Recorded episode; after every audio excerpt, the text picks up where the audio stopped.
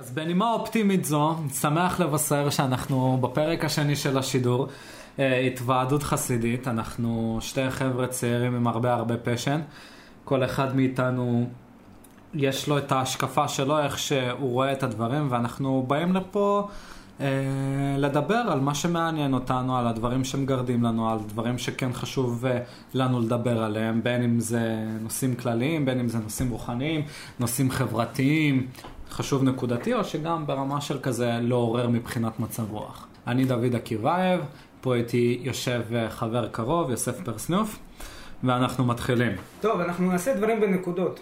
האמת, לא, תקשיב, אני מאמין ב... לקחת זרע, מה זה מאמין? אתה לומד את זה בתורה הקדושה, לוקח זרע, לוקח גרעין, שם אותו באדמה. כל אחד יגדל לו עץ ושיח המיוחד משלו מהדברים האלה. דבר ראשון ש... שרציתי לדבר עליו זה על התורה הקדושה. יש איזשהו עניין שחושבים, לא, האמת כבר עם הזמן לא חושבים ככה, שהתורה שלנו שייכת לאיזה קומץ במאה שערים, ושם במאה שערים הם לומדים שם את התורה, כל הדוסים הכבדים עם הפסים, עם, ה... עם הפאות הגדולות, ו... אבל בעצם התורה היא שייכת לכל אחד, ויש בה מה להגיד על כל דבר.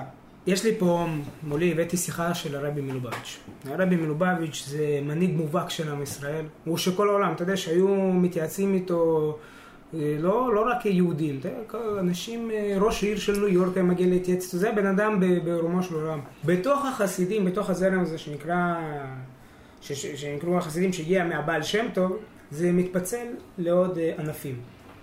אחד מהענפים האלה זה חסידות חב"ד. חב"ד, מי שלא יודע, זה ראשי תיבות של חוכמה, בינה ודעת. חוכמה זה יכולת שלך לקלוט חומר. זאת אומרת שבן אדם יש לו את חוכמת הקריאה, הוא יודע לקרוא. יש לו, יש אנשים שיש להם חוכמות אחרות, הוא יכול, כל העניין של קליטת חומר. ובינה, לעומת זאת, זה להבין דבר מתוך דבר. כשאתה קורא ומתחיל להבין דבר מתוך דבר, אוקיי, אם, אני, אם כתוב פה שלא טוב לעשן סיגריות, ואני מעשן ככה וככה סיגריות, אתה מבין? כן. אתה, בן אדם שהוא נבון זה בן אדם שמתחיל לפרק את הדבר לגורמים, מתחיל להבין מזה דברים חדשים. אוקיי, זה הבדל אה, בגסות ככה בין חוכמה לבין בינה. ומה זה דעת? דעת זה ברגע שאיזושהי השכלה שכלית מתחברת עם הרגש. זאת אומרת שקראת את המאמר, יש לך חוכמה, הבנת ממנו דברים, ופתאום התחבר לך לרגש, ואתה אומר, די, אני אוהב את הגוף שלי, יש לך אהבה עזה לגוף שלך, אתה אומר, אני לא רוצה יותר לעשן. והאדם ידע את אשתו חווה, נכון? ידע. מה זה ידע? כולנו יודעים, כי הם את היחסי אישות. אבל למה יחסי אישות נקראים דת? כי זה חיבור בין גבר לאישה. אז הדעת זה חיבור בין השכל לבין הרגש שלך. זאת אומרת שמורה בכיתה יכול להעיר לתלמיד הרבה פעמים, אבל עד שלילד זה לא ייגע ברגש, הוא לא ישנה תפנית. אוקיי, אז, אז, אז הדעת בסך הכל היא תמיד קיימת, רק היא מתעוררת, מה כן, שנקרא. כן. אז, בוא, אז בוא נגיד שאנחנו יכולים להגיד שאנחנו יכולים לשלוט בזה. בוא נגיד, שזה קוראים הולדה, בוא נגיד שאני יכול להוליד רגשות. נביא דוגמה, אוקיי? אה, בעל ואישה נשואים כבר 20 שנה, האישה כבר נראית מוזכת לחורבן, הבעל גם כולו מצ'וקמק. והוא, תשמע, הוא כבר לא אוהב את האישה שלו כמו שהוא אהב. פעם, פעם, בשנים הראשונות, אהבה ומתנות, אבל אחרי 20 שנה, ילדים. אה, כבר נהיה כמו רשימת מכולת, אתה אומר. רשימת מכולת, אתה מסתכל על האישה, ואתה אומר, די, האישה נפגעת ממני. אני עכשיו אלמד אותך איך להפעיל את הרגשות. אני אומר שאם הוא מפעיל את, יכ... את היכולות השכליות שלו, מתבונן, מפעיל חוכמה ובינה באשתו, הוא יתחבר לדת ויוליד עליה רגשות, ופתאום יקום בוקר אחד ויגיד כן, אני... כן. זה מה שחשוב. העניין הזה, אנחנו צריכים להבין שהלב שלנו הוא כלי מאוד חזק. אבל ברגע שהלב מוליך אותנו שולל, זה בעיה. תחשוב, אתה אומר לעצמך, שאתה רוצה להשתנות, אתה רוצה לעשות משהו, דבר ראשון אתה צריך לפתח רגש לדבר. אתה צריך לפתח רגש. יש כל מיני רגשות. בן אדם שיראה זה רגש, אהבה זה רגש, שמחה זה רגש. אבל כל זה, בגלל זה קוראים לזה, לחוכמה קוראים אבא ולבינה קוראים אימא. ואז כשהם מתחברים ביחד דת, כמו שהאדם ידע את אשתו חווה, החיבור הזה בין חוכמה לדעת, מה הם מולידים? את הדעת. כן, ילדון קטן בשם דת, והדעת הזה הוא החיבור, חיבור לרגשות, ומהרגשות יש עוד חיבור, שזה מגיע להחלטות. כאילו, אוקיי, אתה מרגיש משהו, אז יש עוד שלב שאתה צריך להגיע, אוקיי, אני מחליט משהו. זה דבר מדהים כשאתה יכול לשלוט בזה. יש לך את המקום שבו אנחנו מעוררים את הדעת, אבל מצד שני אני רוצה לקחת צעד אחד אחורה ולהגיד מה גורם לדעת לדעוך. מה שדועך עם הזמן הוא הרגש, אנחנו, ההתרגלות, אתה אתה מתרגל למשהו, בן אדם הולך לחדר כושר בהתחלה, כל הזמן בחדר כושר, מדבר על החדר כושר, אחרי שבועיים, חודש הוא כבר לא בחדר כושר. אז כן, דעך לו הפשן, דעך לו, לא הדעת דעכה לו, הדעת שמה, תפעיל אותה היא תהיה, לא תפעיל אותה היא לא תהיה. השאלה היא, זה, זה כמו אש, צריך להוסיף תמיד עצים למדורה, חייב. אוקיי. Okay. בגלל זה אנחנו לא רוצים להיות כבשים מול אה, מסך כל היום ולהסתכל שטויות, כי אז אתה מנוון את אותו כלי מדהים שנקרא שכל. אבל כל זה הגענו אליו כדי להסביר מה זה חב"ד. אז חב"ד זה חוכמה, בינה ודעת. זו חסידות שהתחילה מהאדמו"ר הזקן, כן? הוא האדמו"ר הראשון, והוא מתחיל ללמד איך בעצם, איך אתה עם הקלבאסה שלך מתחיל לשלוט על הלב. זה מדהים. אתה, אתה, זה נקרא להיות חופשי. ואחרי האדמו"ר הזה כן היו עוד רבים, והרבי מלובביץ' זה האדמו"ר השביעי של החסידות. אז הרבי מלובביץ' הוא האדמו"ר השביעי, החב"ד הגיע בכלל ממזרח אירופה, מאזור אוקראינה. הם עוברים לארצות הברית. בגלל זה, כאילו כל החסידות חב"ד היא עכשיו יקרה בארצות הברית. הם עברו לניו יורק. ומשם הרבי אמר, הוא החליט שאף יהודי לא יהיה בגלות. שלכל יהודי שרוצה להניח תפילין יהיה לו, שלכל יהודי שרוצה לאכול כשר יהיה לו, בגלל זה יש לנו בתי חב"ד בכל מקום, בכל מקום בעולם. תחשוב, אחרי מלחמת העולם השנייה, זה סיפר לי בן אדם שהיה שם, כן? כן. פתאום הרבי יוצא ואומר, אנחנו, אף יהודי לא נמצא בגלות, ובכל מקום שיש יהודי שיהיה לו אוכל כשר אם הוא רוצה לאכול, אחרי מלחמת העולם השנייה היהדות התרסקה לגמרי. היו לו רעיונות מאוד מאוד גדולים, והרעיונות שלו, אה, הוא עצמו לא היה כותב, היו כותבים את מה שהוא אומר. הוא אומר, ואז הוא היה עובר על זה לפעמים, לפעמים הוא לא עובר על זה. אז אה, ניגש, אנחנו היינו בפרשת בהר. בפרשת בהר מדברים על שנת שמיטה. אגב, זה שמעתי מהרב שניאור אשכנזי, אנחנו עכשיו אחרי הקורונה כולם מדברים איך היה עדיף לנהל את הכלכלה. עכשיו יש משבר, אתה יודע, יש שתי אבל קצה אחד זה סוציאליזם, כן, כמו רוסיה הקומוניסטית. אוקיי. Okay. שכל אחד עובד, מקבל את מה שהוא צריך, והכל הולך למדינה, לאיזשהו מוקד שלטון, והוא מפזר, אה, מפזר, ויש, אה, כמו בארצות הברית, שם, כאילו, אמנם יש מיסים, אבל הם קטנים, וכל אחד מנהל את עצמו, את הביזנס שלו. כן. Okay. בגלל זה אתה יכול לראות שם כל מיני אנשים חסרי בית. אז חושבים, עכשיו חושבים, עכשיו משבר של הקורונה, איך צריך לנהל את הכלכלה נכון, איך לא צריך לנהל... אז בואי נגיד לך איך בתורה כתוב לנהל את הכלכלה נכון. באמת, אין סוציאליזם, לא אוספים את כל הכסף למקום אחד. כל אחד אחראי על הביזנס שלו. אבל יכול להיווצר מצב שאתה יודע, העשירים נהיים יותר עשירים, העניים נהיים יותר עניים, ואיזושהי קבוצה קונה את הקבוצה השנייה. אז אה, פעם בשבע שנים היו עושים reset. זהו, לא עובדים את האדמה. אבל זה בקטנה. פעם בחמישים שנה האדמות היו חוזרים לבעליהם המקוריים. זאת אומרת שיש לך אדמה, קנו את זה, אינטל קנו ממך את האדמה, בנו שם מפעל, לא משנה מה, פעם בחמישים שנה, שזה נקרא יובל, כולם מחזירים את האדמות. זאת אומרת שכל אחד מנהל את הביזנס שלו בעצמו, אנחנו לא, לא רוסיה הקומוניסטית שאוספים את הכל למקום אחד, מצד אחד. מצד שני, פעם בחמישים שנה, זה מתחבר למה שאתה אומר, עושים reset. האדמות חוזרים לבעליהם, הכל, הכל חוזר ל, ל, לשוויון. יש בזה הרבה היגיון, כי אתה באמת יכול לראות ש... תסתכל, אה, אנשים, אנשים, חברות, בנקים הופכים למעצמות, ואתה מסתכל במקום אחר, הכל שם הולך ונהיה יותר גרוע, איך זה יכול להיות? כל אחד מנהל את הביזנס שלו, אבל צריך לתת לכל אחד את הזכות, את הזכות הזאת להתחיל מההתחלה. אתה חי במדינה הזאת, יש לך את הזכות להשפיע, אולי גם פה צריך להכניס דבר כזה. אז זהו, עכשיו כאילו, למה אני אומר את זה? כי, כי לצורך העניין, אם אתה בא ואומר את מה שאתה אומר עכשיו, אנחנו לא צריכים לתת 100% מהאחריות למדינה. לא, מה פתאום? אני חושב, ש... אני חושב שעל כל אחד צריכה להיות האחריות לדאוג קצת מעבר לקובייה הקטנה שלו. שזה מאוד מאוד קריטי מצד אחד.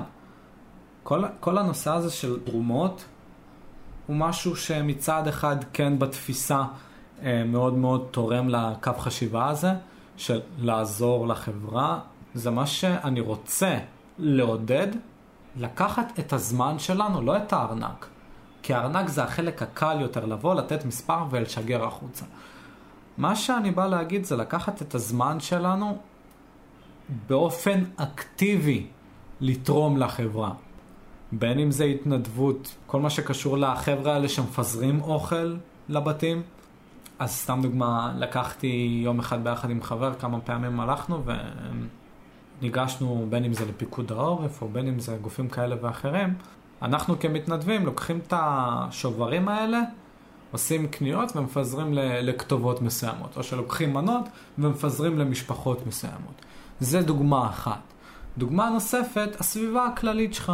לבוא ולשאול את החבר שלך מה שלמה.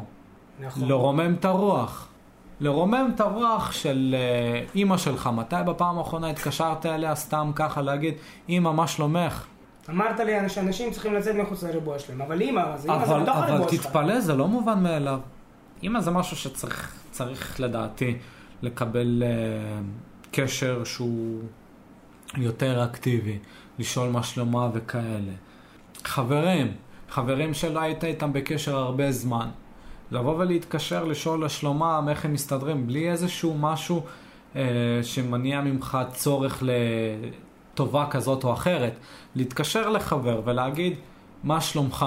להראות לאיזושהי אכפתיות, להעלות איזשהו משהו אצל הסביבה הפרטית שלך בשביל להעצים אותם. זה לא בהכרח חייב להיות התנדבות עבור אנשים עניים, זה יכול להיות לקחת חלק אקטיבי בסביבה, במעגל הכללי שלך, לבוא ולשאול את השותפים לעבודה שלך מה שלומם, איך הם בבית וכאלה. אה, לתת אוזן קשבת לאנשים שאתה רואה שהם קצת אה, קובעים כאלה, שאתה מרגיש איזשהו דפוס שהוא שונה מהדפוס הכללי שלהם בדרך כלל. ולקחת את הזמן שלך ולהקדיש אותה לסביב, לסביבה שלך. אני אגיד לך, כל אחד כל אחד זה עבודה אישית שלו. יש בן אדם שיש לו זמן, אז שיתרום את הזמן. יש בן אדם שהוא עובד, אין לו זמן, אבל יש לו כסף, שיתרום את הכסף. נכון. יש בן אדם, גם כישרונות, לא סתם השם שולח לנו כישרון. בן אדם, יש לך כישרון, אתה יודע לדבר עוד שפה, שפה רוסית, אז יש, יש עולים חדשים ויש סבתות בבתי הוסטלים, כל אחד שישתמש במה שיש לו. ו... כן, מה שאני אומר... אתה יודע למה ים המלח קוראים לו ים המוות גם. למה? כי נערות רק נכנסות אליו, הוא לא מוציא שום דבר. לא, תסתכל, אין, אין נער שיוצא לאילת מים המלח, הוא רק מקבל. בן אדם שרק רוצה לקבל זה מוות. אני אתן לך דוגמה. עשיתי יום שישי האחרון טיול, ואחד הטיולים הייתה שם אה, מישהי שהיא אה, חברה טובה, היא מספרת שלא מזמן הרי היה את יום הזיכרון, נכון? אז היא לצורך העניין חיברה בין שתי האנשים תוך uh, התעניינות כלפי מישהו שנפל. יש מישהו שנפל לצורך העניין, יש לו את המשפחה שלו. התקשר למשפחה שלו. ומצד השני את החבר'ה שהם היו בצבא. אז לצורך העניין, המשפחה כן הייתה רוצה לשמוע על, על, על הבן שנפל, איך הוא היה כחבר לשותפים מה, מה, מהיחידה שלו. והיא לא ידעה את זה, היא בסך הכל קישרה בין שתי נקודות, ביקשה את הטלפון שלו, ביקשה את הטלפון שלו, אימתה את מה ש... שזה מדובר באותו אדם, ואז חיברה בין שתי האנשים האלה, בין שתי, בין החבר'ה מהצבא לבין המשפחה שלו. והיא מספרת שכאילו היה בכי והתרגשות וכל הדברים האלה, כאילו עולם שלם התהפך מעצם התעניינות של בן אדם כלפי הסביבה שהיא קצת יותר מהמעגל הפרטי שלו. מה שאני אומר זה לדרבן, להתעניין כלפי הסביבה שלו. למה שבן אדם יעשה את זה? יש לי לימודים, יש לי עבודה, יש לי משפחה, יש לי... למה? כמו שאמרת, ים המלח. זה הדבר הכי חשוב, זה הדבר שבשבילו אני, אני עוזב את הכל ומרים פה את התוכנית הזאת. שאלה, למה, אני, למה לי לעשות את זה? כי אנחנו תלויים בזה. למה אתה תלוי בזה? אני חושב שההישרדות שלנו, בין אם זה כעם ובין אם זה אנשים פרטיים, מבוססים על הרצון לתת. זאת אומרת שאם אתה תיתן, אתה תשרוד יותר טוב. בדיוק. קצת אנוכי, לא, אתה עוזר אך ורק בשביל לעשות עוד משהו לעצמך. זה שאתה שורד זה תוצר לוואי, כי בסופו של דבר זה בא מתוך מקום אתה, טוב. אתה, אתה... אתה לא עוזר מלכתחילה בשביל לשרוד. זה שאתה שורד, זה שאתה מקבל כלים יותר טובים להישרדות שלך ביום-יום, זה תוצר לוואי. אבל זה חשוב מאוד גם בשביל ההישרדות שלנו, בין אם זה כעם, במיוחד בתקופה הקשה הזאת. מה שאני אומר זה, במיוחד בתקופה הקשה הזאת שקשה, בין אם זה כלכלה, בין אם זה הדברים, ה... כל אחד ו... והקשיים האישיים שלו, דווקא מתוך המקום הזה אני אומר, לפתוח את הלב ולהתחיל כמה שיותר לעזור בחלק האקטיבי אני- לסביבה. סליחה שאני אתקע איתך, אבל זו נקודה שחשוב לי לפתח. אתה בהתחלה אומר לי שזה בשביל הישרדות, ועכשיו אתה אומר לי שזה תוצר לוואי וזה משהו... אני רוצה, מה הסיבה שאתה קם בבוקר, מה הסיבה שאתה הבן שלך, שאתה תגדל, והוא לא יהיה לו כוח להזיז אצבע, תגיד לו בשביל מה הוא עושה את זה, בשביל מה הוא קם. כשאתה צריך להגיד לו את האמת, לא כשהוא ילד קטן, נותן לו סוכריה כדי שיעשה משהו טוב, אז אתה מסביר לו משהו טוב. למה צריך לעשות, לעזור לאנשים אחרים וכולו, צדקה? אם אנחנו ניקח את זה לחלק היותר האנוכי, בסופו של דבר אנחנו נרגיש טוב עם זה. זה מעין שריר אני רגשי לא- כזה אתה- ש... אל תרגיש לא בנוח עם מה שאתה אומר, אתה אומר ברור. נכון. האנוכיות הזאת היא קיימת, אנוכי השם אלוקיך, האנוכיות הזאת היא קיימת. כן, לב- בסופו של דבר אחרי, זה כמו שריר כזה שאתה מאמן, שאחרי כל פעם שאתה מאמן אותו יותר ויותר הוא נהיה יותר חזק. אז ככל שאתה עוזר יותר ויותר ותורם מעצמך יותר ויותר, אז זה נהיה לך די כזה יותר מוטמע. אבל אל תחשוב שאני תוקף אותך עכשיו. ברור, ברור. נקודת המוצא שלנו היא אנוכיות. אוקיי? תשים לב, כולנו חיים ככה עכשיו, כן? ובהרבה הרבה מקרים שיצא לי לבדוק ולשאול ולדבר עם אנשים, ובעיקר לדבר עם עצמי, ראיתי שהרבה פעולות הן אנוכיות. בן אדם יכול להגיד שהוא אוהב את אשתו או את חבר שלו, אבל הוא אוהב את עצמו כי הוא רואה טובת הנאה, וגם אם אז הוא... אתה יודע מה, גם אם, גם, גם אם אנחנו יוצאים מנקודת הנחה שזה נקודת המוצא שאנחנו מדברים עליה, האנוכיות, אז התוצר לוואי הוא טוב, אז לפחות שעדיף שיהיה אם ככה. כבר אז ככה. אם... ב... יפה, כי- יפה אמרת. כי- אם כבר, אז שיהיה ככה. כי לצורך העניין, אם אתה לוקח את התמונה הכוללת ואתה אומר, יש לך אפשרות לצאת מהמעגל הכללי שלך, אה, הפרטי שלך, ולחבור לסביבה שלך, או להישאר במעגל הקט... המצומצם שלך ולהישאר עם מה שיש לך. אני אתן לך איזשהו מקרה. מהמציאות ש... שאני חוויתי כ... כדוגמה. יש לי חבר שהתחום המקצועי שלו זה לתחום המקצועי שלי. אנחנו דיברנו על uh, חומרה שתפתור לנו בעיה מסוימת. אז אני עשיתי את החקר שלי והתייעצתי ושאלתי פה שם וגיליתי לנקודת מוצא שמצאתי חומרה שהיא טובה. באתי לבן אדם הזה ואמרתי לו, תשמע, גיליתי שהחומרה הזאת א' ב', היא אחלה. ואז הוא אומר, וואלה, לי הייתה את החומרה הזאת בעצמי, והיא לא ענתה לי על המענה. אז מפה, מתוך המקום שאני רציתי ליעדה את החבר שלי, לגבי משהו שיוכל להועיל לו, אני גיליתי שהוא כבר מכיר את הידע הזה, ואז הוא חידש לי בידע אחר. זאת אומרת, אתה באת לעזור, וזו דוגמה קלאסית למה קורה כשבן אדם עושה טובה לאחר, הוא עושה טובה לעצמו.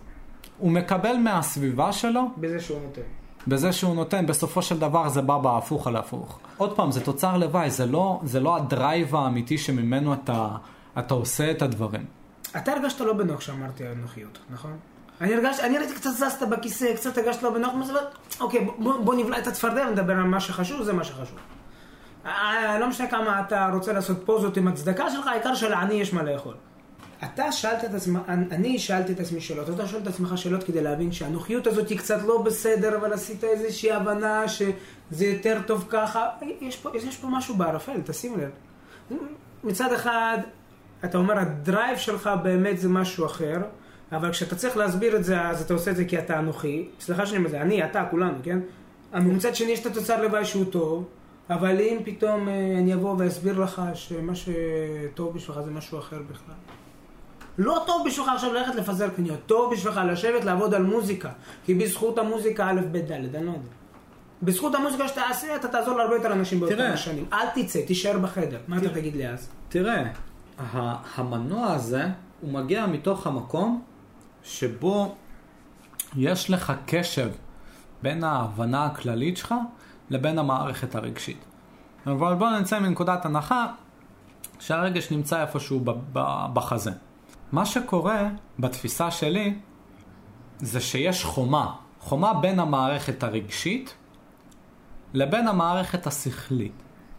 מה שאומר זה שככל שאתה עובד על להוריד את החומה, אז, ה... אז המערכת הרגשית מקבלת יותר קשב. ועכשיו, מה שקורה זה כשאדם מסוים נותן את הקשב הנכון למערכת הרגשית והוא יודע איך להבין אותה, כי זה לא משהו שנולדים איתו, כאילו, יכול להיות שכן, אבל אני לצורך העניין ברמה האישית, לקח לי כמה חודשים לאמן את זה. ההחלטה הנכונה היא נובעת מתוך הערנות למערכת הרגשית. זה אומר שברגע שאתה מבין מה המערכת הרגשית שלך מכוון, תחשוב שזה כמו מצפן. מעניין, כשדיבר עכשיו, לא אמרת לי אף רגש אחד אפילו. אמרת לי, זה הדבר הנכון לעשות, וחשבת שכלית מה המציאות שקורית מזה. לא דיברנו על רגש. לא אמרנו למה אתה עושה את זה, כי זה עושה לי טוב בחיים. את זה דווקא לא אמרנו. אמרנו שזה עוזר לך לשרוד, זה יכול, אה, אתה יכול לקבל מזה, אבל זה לא מה שחשוב, וזה מה שחשוב, זה מה ש... אבל רגש לא, דיברנו על רגש דווקא. אז יפה ש... זה, זה משהו יוסף, עליו. למה אתה רוצה לעזור לאנשים? למה אתה רוצה לעזור אה, עושה לי לאנשים? טוב, אחי. עושה לי טוב. אני מרגיש טוב. שמחה, עושר, עונג, עצב, דיכאון, הכל ביחד. אז אתה יכול להגיד שיש איזשהו חיבור לרגש, אתה יודע מה, הרגש, מה, אתה יודע איזה פעולות יעשו לך רגש מסוים ואתה מפעיל את אז זה. מצד אחד, יש פה שתי הסתכלויות. הסתכלות אחת של אתה עושה את מה שאתה עושה בשביל להרגיש טוב, אני מסתכל על זה טיפה אחרת. אני מסתכל על זה בתור, אני מקשיב למה שהמערכת הרגשית שלי, לאן היא מכוונת אותי.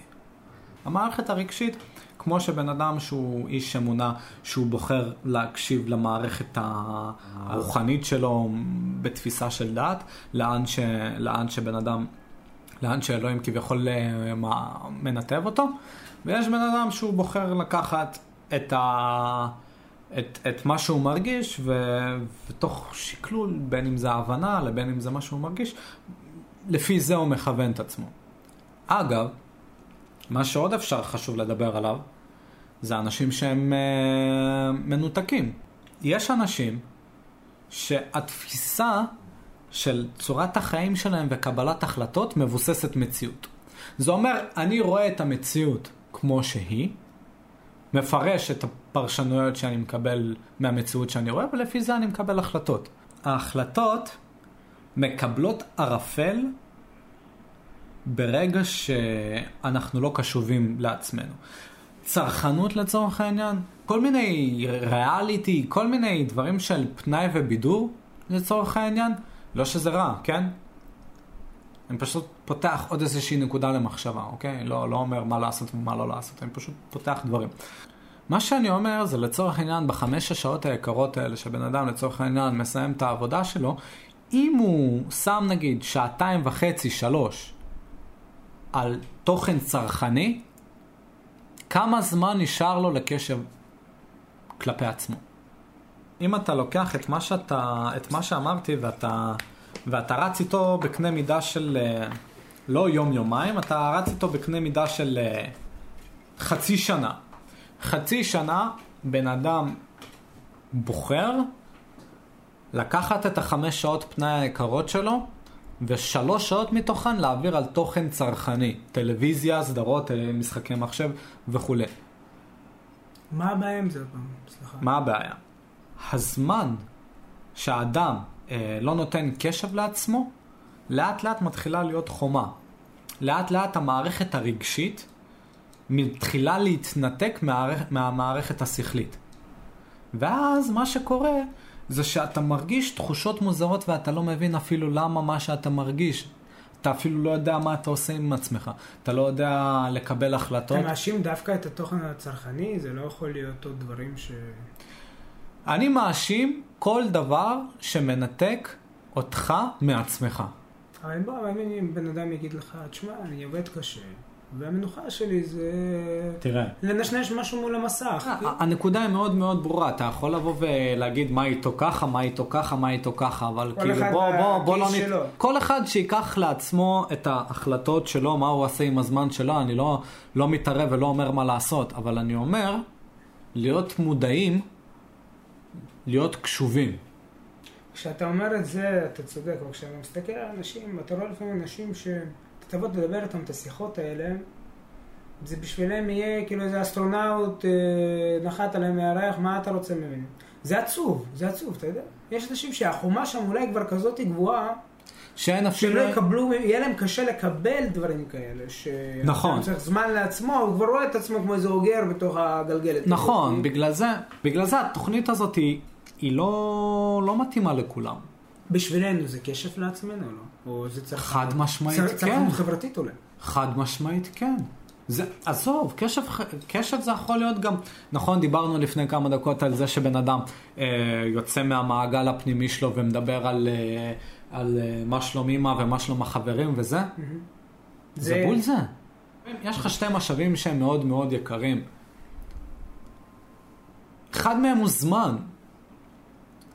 זמן זה הדבר הכי יקר שיש בעולם הזה, ואני אגיד לך עד כמה הוא יקר. עד כמה הזמן שלך יקר. בוא נצא מנקודת הנחה, היום היום אתה הולך לישון, מחר אתה מתעורר, היום שלמחרת המוות דופק לך בדלת. הוא דופק לך בדלת ואומר, אני בא לקחת אותך חבר, הזמן שלך עבר. חיית 26-7 שנה, ואתה מבין שעכשיו יש לך טווח זמן מסוים שמאותו רגע שקיבלת את הבשורה, עד לאותו רגע שאתה באמת נלקח. ואתה מבין כאילו את המשמעות של החיים שלך, אתה מבין כאילו עד כמה החיים האלה יקרים, עד כמה חשוב להתייחס לחיים האלה לא כמובן מאליו, ובאמת כאילו לחיות אותם ולחיות אותם נכון. האם אתה באמת תקדיש את הזמן שלך לשחק במחשב, או לצרוך uh, תוכן מסדרות ריאליטי או כאלה? פחד פחדים? אולי מישהו יגיד שכן. יש לך עכשיו 24 שעות לחיות. לצורך העניין, בוא נצא מנקודת הנחה שעכשיו נגיד השעה, שעת ערב מסוימת, אתה הולך לישון, מחר יש לך עבודה, מסיים את העבודה, יש לך חמש שעות. חמש שעות של פנאי. אתה יודע מה אני אומר? לא הולך לעבודה. לצורך העניין, יש לך מאותו רגע שאתה מתעורר עד לרגע שהמוות בא לקחת אותך 16 שעות בערך. לצורך העניין, 8 שעות אתה ישן, סבבה? יש לך אזור ה-16 שעות. האם אתה מוכן לתת 10 שעות מהזמן היקר שלך מתוך ה-16 שעות האלה עבור מעסיק? אז אתה אומר, בשביל המשכורת החודשית שתקבל בעוד חודש, שאתה לא תחיה כי אתה תמות יום למחרת, לא שווה ללכת לעבודה. בול. יפה. אני אגיד לך עכשיו למה כן. רבי מלובביץ' אומר שכל אחד הוא שליח במקום שהוא נמצא בו. בן אדם לא מגיע סתם למקום שהוא נמצא בו, ואם הוא נמצא בו, זה הכל מתוכנן ויש לך שם שליחות. ואתה לא, הכסף זה כי יש מציאות, כי אתה, יש הצגה שאתה צריך לעבוד בשביל כסף, אבל לא יש לך שם שליחות. שליחות במקום שאתה נמצא. אתה צריך לפגוש מישהו, אתה צריך לראות מישהו, אתה צריך לשמוע משהו. כשבן אדם מבין שכל החיים שלו הם לא סתם, הם שליחות, אז העבודה לא הופך להיות עוד איזה, עוד איזה משהו לצ'ק בסוף, אלא יהיה הדרך. זה, זה שביל הזהב. כל אחד הוא שליח. אז כאילו לא, לא מעט פעמים אני קופץ למשפחה אחת, משפחה אחרת, משפחה אחרת, ויושב איתם. סתם, לשאול מה שלומם. מצד שני אני עושה את זה מתוך המקום שאני יודע ש... שזה יעשה לו את היום. הנוכחות שבן אדם בא, בא אליך לבית, ואומר שלום, מה שלומך? בוא נשב, נרים איזה כמה צ'ייסרים. זה יכול לתת לך אנרגיה וכוח לשבועות קדימה. שמישהו אכפת לו ממך. שמישהו בא לבקר אותך ולהגיד לך שלום ו... ושואל לשלומך. כמה אנרגיה זה יכול לתת לבן אדם? כמה זה יכול להרים אותו? נו, ברוך השם, אתה יודע מה השליחות שלך. השתבח שמו. אז תחשוב שאתה בא לאחד פה, ואז שבוע אחר ששמה, ושבוע אחר זה שמה, ואתה יודע, אה, חמש דקות אתה עושה שיחה בטלפון, ואתה אומר לחבר שיהיה לו שבוע טוב, ואתה זורם איתו לשיחה כזאת קטנה של אה, מה שלומך וכאלה. סתם התקשרת, סתם טלפון, טלפון.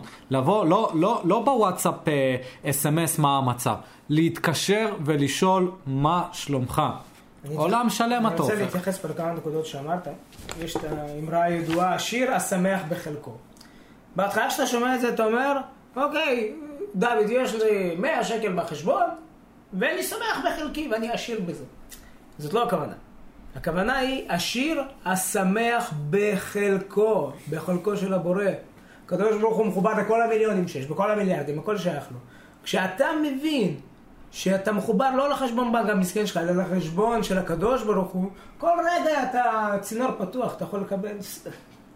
אני הופך להיות עשיר, השיר הופך להיות אני, הדברים... כשאתה מבין שאתה מחובר בעצם למאגר אינסופי, אתה מבין שאתה עשיר. אתה עשיר ששמח בחלק שלו, של הבורא. וברוך השם, זה מסביר את עצמו בהרבה דברים. אבל מה? הקדוש ברוך הוא לא רוצה שנהיה תלושים מהמציאות שהוא עשה. אז אנחנו צריכים לסמוך עליו, אבל באמת, צריך ללכת לעבודה, צריך, צריך לשחק את המשחק. השתדלות זה דבר מאוד מאוד חשוב. השתדלות זה הדבר הכי חשוב, תוך כדי שאתה מבין שהשתדלות לא בכלל לא קשורה, ל... לא משנה כמה תעבוד שעות נוספות, לא באמת משנה. נכון. כי הדבר הגדול זה שאתה מאבד זמן, נפתר בדברים קטנים כמו יומן, כמו רשימות, כמו סדר יום. זה דברים קטנים ופרקטיים וחשובים לחיים שפותרים לך את הבעיה של הגריב ריפר שדפק שם בדלת. אה, קבלת החלטות.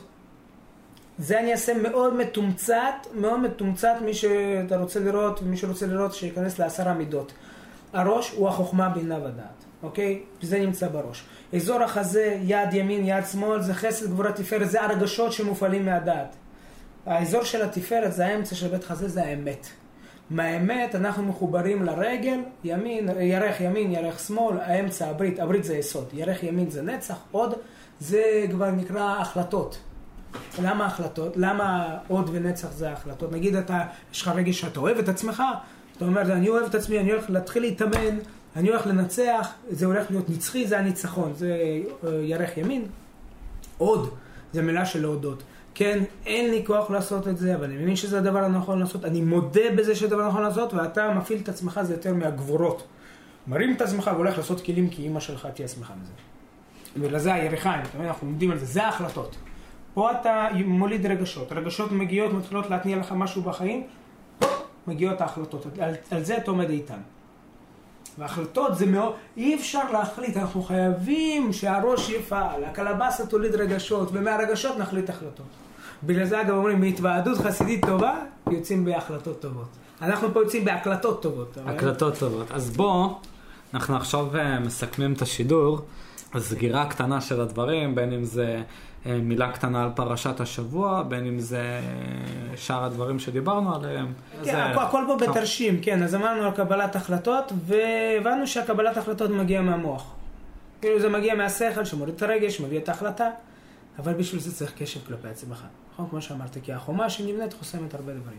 עכשיו, נכון אמרנו חוכמה, בינה, דעת, איפה נמצא הרצון, התענוג, האמונה, איפה זה נמצא? אמרנו שבראש זה חוכמה, בינה, דעת. באזור של החזה זה רגשות, יש דברים שהם מעל השכל. ובאמת, מעל השכל, זה קוראים לזה הכתר, שם נמצא הרצון, התענוג. בא לך לעזור למישהו, כן?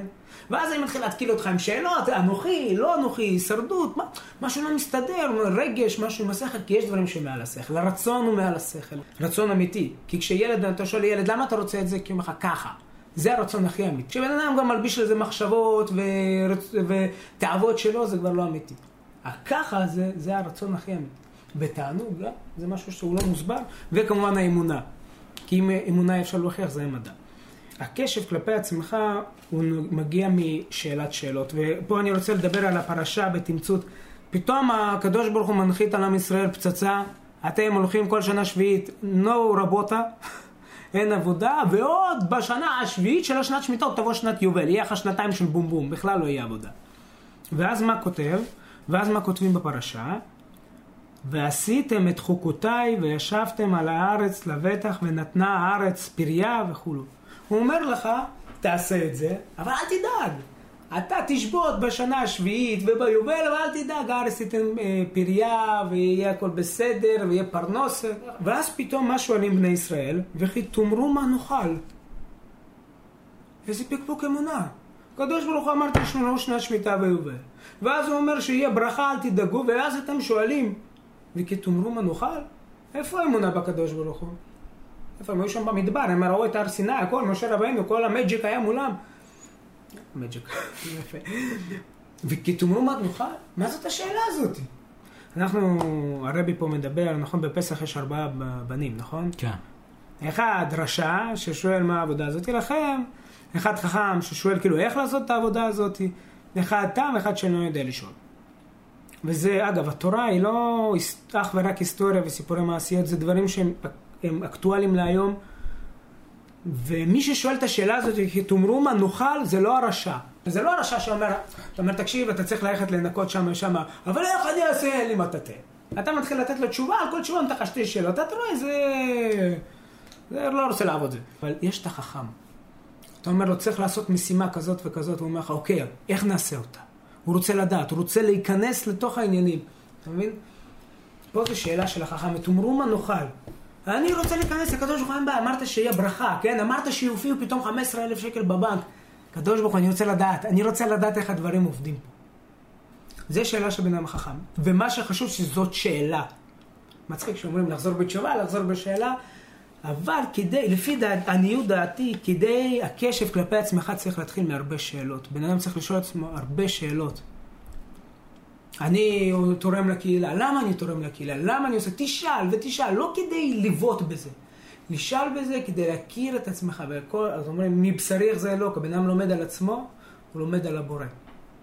בסדר, אנחנו ברוך השם, יש לנו בין שתי האוזניים שכל, הקדוש ברוך הוא ברא לנו שכל וצריך להשתמש בו. ומה שרציתי להגיד, בן אדם הצרכן שרואה סדרות, יכול להיות שאני מפעיל אצלו רגש, אבל זה פסיבי. הבן אדם בעל חירות זה בן אדם שבעצמו, הוא, הוא, הוא, כל המציאות שלו מגיעה מעצמו. ופה מגיעה התורה הקדושה, והרבי, והקדוש ברוך הוא, ו... ולכן הדרך, ויש עוד הרבה, ופה התוכנית שלנו מגיעה לסופה, אני מאוד נהניתי. מה התמונה? רגע, מה התמונה שתהיה בתצוגה? תמונה לתצוגה? כן, בוא, תקשיב, בוא תסתכל על זה, בוא תראה על מה קורה פה. תגיד, אתה יודע מה אני חשבתי עכשיו?